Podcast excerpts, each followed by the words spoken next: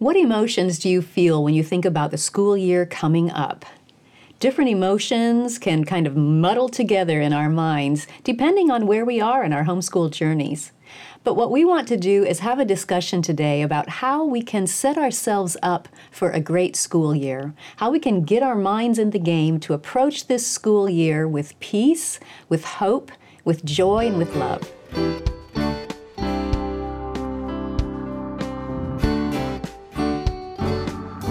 Welcome to the Simply Charlotte Mason podcast. I'm Sonya Shafer.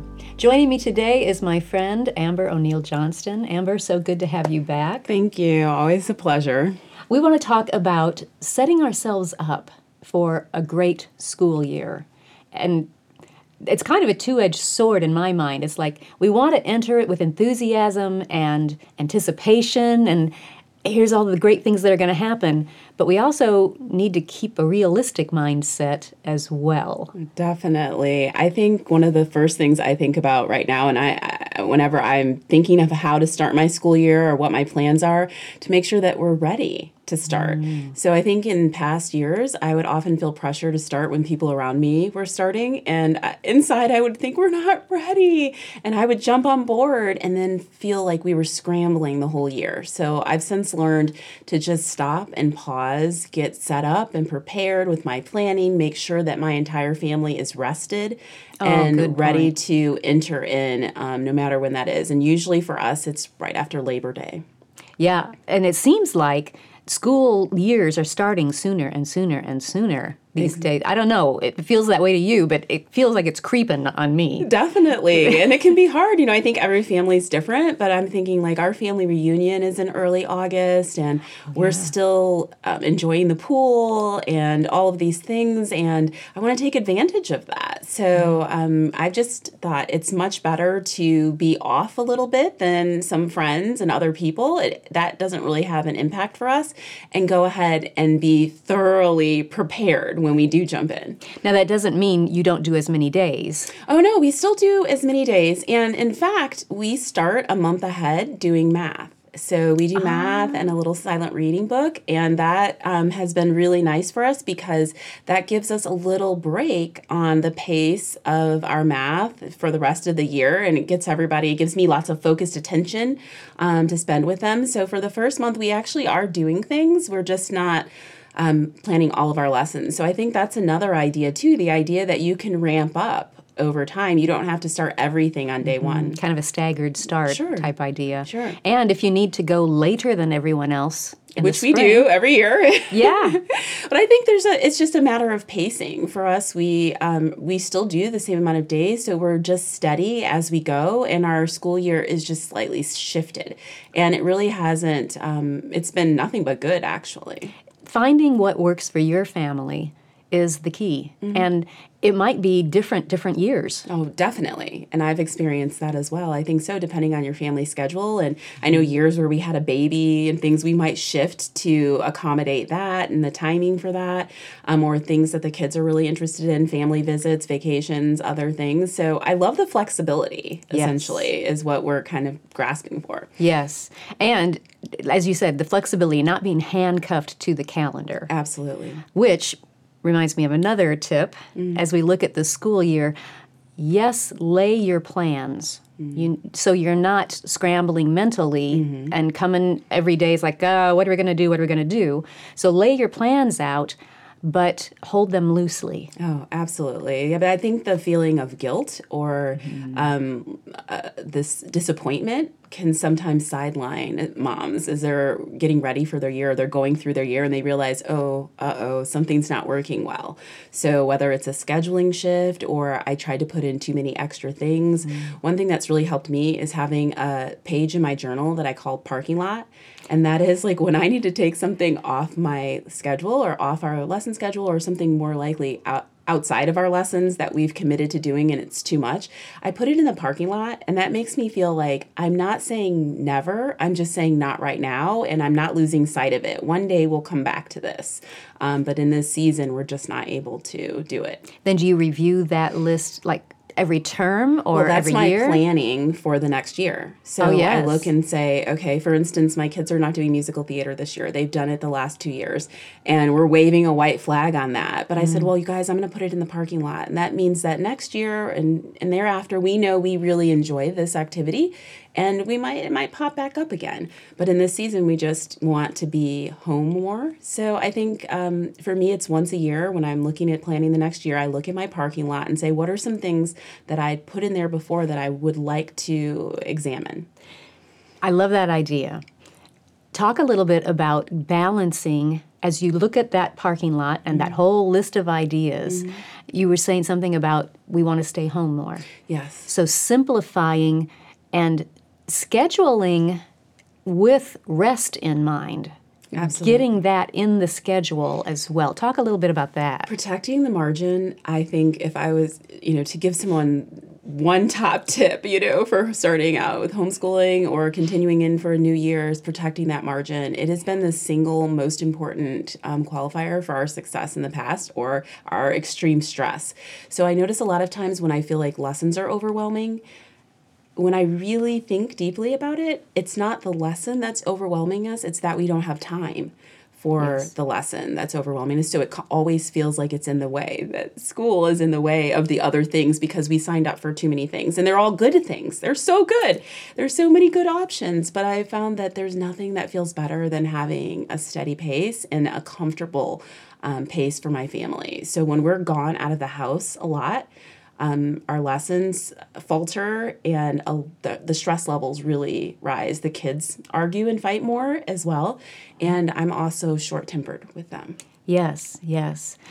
It seems like so much of what we've talked about is time oriented. Yeah, that's interesting. It is very interesting how that's that- very important. it adds a, an element of pressure and maybe in our society today it's adding too much pressure I think so. When there's too many good things and it feels like, well, my kids have to do this, and they re- and the kids want to do these things too. So Right. They really want to do this, and they want to try that, and well, everyone should play an instrument, and there's theater, and there's sports, and and well, there's you know youth group and and any taken individually any one of those things could be awesome but sometimes there's just not a season for it. And other times i have to remember that um, what we've planned at home will lay a foundation for my kids to pursue some of their interests even more as they get older on their own. And they need time to process. Yes for sure. They are if we want them to learn learn learn learn learn they've, they they got to have time to think through what they're learning and make it their own otherwise it's just going to go in one ear and out the other they're not going to have time to really form a relation which is what charlotte mason is all about And I, I noticed that once with my oldest when I was asking her, I said, I noticed you don't read for pleasure anymore. You're reading your lesson books, but I used to see you read, you know, in other times and you haven't been doing that. And she's like, when? When would I do that? I don't have time. And I was like, oh. so that really, you know, showed me that I, and, and she had, she wanted to do all the things she was doing, but as the mother, I need to help my children to protect their own time, even if it's something that they want to do, because they do need that that time of doing nothing or doing their own pursuits at yeah home. setting a sustainable pace Yes. I also think it's important for us as we look at the year ahead. Yes, we're planning for the days, but we need to keep a long term perspective. Sometimes we think um, growth is just a steady upward climb, Yes. but it's not. There's good days, bad days, good days, hills and valleys. Hopefully, you're continuing to make the progress, you know, the growth over time, but good days and bad days. Talk a little bit about long term perspective, maybe how you were able to keep that over this past year. I know mm-hmm. you've been through some valley times Oh this past goodness. year. Nothing can challenge you like health challenges, either for yourself or your kids. And I think that it's it, it becomes very important because fear and guilt and frustration at things not going well, disappointment, those things can cripple you. And to mm. the point where it feels like everything's ruined. You know, you start to catastrophize. Like, this is too bad. I messed up the year. We're never going to catch up. Ah! Yeah. And I think in those moments to just sit and be still and realize that though this term may not be going the way that you um, imagined, or even this school year, that you have time ahead of you. And if you're toward the end, you've had many years before this, and that this one single moment doesn't define your home education journey. And I think that that's really been helpful. And also that we're teaching our children to live, not just to mm. learn about this science topic. And life's challenges and trials, that's part of living. And so for your child to witness that or to experience it while they're in the protection of your home is also part of their education. We are educating the whole person. That's right. Yeah. Mm. Do you feel comfortable sharing yeah. what your past year was like? Yes, we uh, took an incredible trip overseas. As, as some know, we like to world school, and it was one of a you know trip of a lifetime. We were in Ghana and West Africa, and uh, worst nightmare, I got sick, and I was hospitalized for a week there. And I came back to the United States for all the answers, and there were none. No one knew what was wrong. And eventually, the doctors found that um, I had contracted typhoid, um, typhoid fever, and it had moved into my spine. And it was a emergency ambulance ride, eight hour surgery, and re- um, recuperating. So I'm filled with cadaver bones and plates and rods and pins and just everyone's worst nightmare. So our year took a hard detour in all my perfectly laid plans. I had so much support from help from friends and family, but my kids just weren't able to do the things that I had laid out because mama wasn't available. And um, that made our school year go longer. And I just kept thinking to myself, I can wallow in this or just be like, praise God, I'm here. You yes. know, I'm so glad that I'm here and my children were with me. They saw that mama suffered through something, but yet we're still standing. And it's okay that we didn't finish that book. It's still here in our home. We can get to it and we'll continue to read it. But I think that, um, really keeping the long term perspective helped in that situation because otherwise our school year was obliterated. I mean, it was just nothing like I had planned yeah. at all. Yeah, at the beginning of the year, I'm yes. going to contract typhoid and be out of commission. Exactly. And, yeah. So I just think I'm like, wow, when you say hold plans loosely, I've never experienced it like I did this mm. year. And it's something that um, our, as kind of heads of household, our attitude about school and our lessons, it is like washes over our children. And so if we're frantic and um, full of consternation about what's happening they feel that and they're like i'm trying i'm doing it i'm not doing enough and you know and yeah. for children you know some families we don't have this as much in our home but i have friends whose children are prone to being very anxious and so really stressing them about all yeah. the things that we're supposed to do on our list that we didn't do on our piece of paper and you cannot learn when you no, are stressed no it just doesn't no it doesn't do well for that but i think a charlotte mason um, education actually speaks to this because there is so much focus on the whole child and and the, idea that it's not just your formal academic subjects, but this idea of the atmosphere and the education being life giving, and that we're looking at breadth and not just a straight trajectory, mm-hmm. but breadth and depth and ideas. And when you think of it that way, and you think about we're educating for a life, mm-hmm. um, you don't feel so stressed that chapter 13 didn't get finished. yeah. What's hit me um, very very deeply lately mm. is how much of a contrast there is between an education that is based on information mm. and an education that is based on relationships. Wow. And that's what Charlotte Mason is. And that's what I'm hearing as you speak about this. It's, it's about helping this child form a relationship, well, many relationships with God, with the things God has created, with others, past and present, Absolutely. and with himself. Um, all of those relationships trump just an information dump. And I didn't mean that to rhyme, but you're with me. just, you can give a child information and say, remember this about this person. Yes. But that in no way, that really just limits how they're going to think about that person. But if you introduce them together, let them spend time together through the living books, mm-hmm. through the art, through the music that these people have created, you're letting that child form an ongoing relation.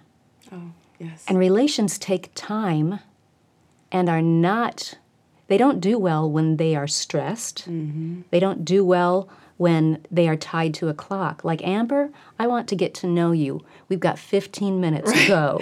right, that's so true. No, I think so. And that's not the message we want to send to our children either. And that's what I remind them, you know, just because this term is wrapping up, um, that doesn't mean that you're that you have to stop learning about this thing or exploring this person. And yes, though we read one biography about this person this year in our lessons, if that person inspires you and you want to learn everything you can about them, there are four or five more biographies. Yeah. You can continue on with this idea of um, them being lifelong learners. Yes. That um, I do have a schedule. Um, I, I do have things that I, I want us to explore in mm-hmm. our formal morning lessons. Re- relationships you want to introduce, sure, as, if you these will. are things yeah. I want to keep doing that, right? Yes. I want to introduce new things. But you, whatever you find that you are attached to or you feel passionate about, you should still keep that going. And I think yeah. that helps a lot with um, not having this idea that we have these terms and this one's over so we're done with all of that and yes. now we're doing this and that type of rigidity and the child can, will only learn what i tell yes. them to learn yeah because they mm-hmm. continue i think all of us have experienced you can't stop a child when they've decided they want to learn about something they're going to go far and deep and tell you all about it. Yeah. um, and so uh, those are those moments that remind me that um, not to worry. And I think that's something, you know, when you think about preparing for the school year, in my mind, the word consistency mm-hmm. comes forward. So it's not about doing all the things, re- going hard and fast and furious with all the smarts you're going to give your kid, but it's just about the pace of consistency that you get up and do the things that um, you know should be done that ought to be done and you do them again and again and again. And over time i think that's what leads to what we ultimately are looking for right? Children who care about the world around them who want to learn and and live well. Um, it's not something to push through but just to remain steady. Those are good words mm. yeah.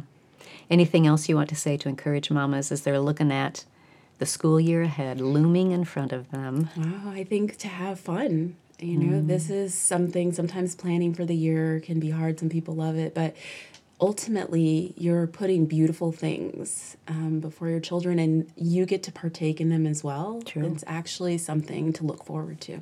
Yeah, great. Mm. Thanks so much. Yeah, you're welcome. If you enjoyed this podcast, be sure to subscribe so you don't miss an episode. We talked in a past episode about how to look back on your school year and evaluate whether you had a good year. I'll leave a link to that episode in the show notes for you. Thanks for joining me. I'll see you next time.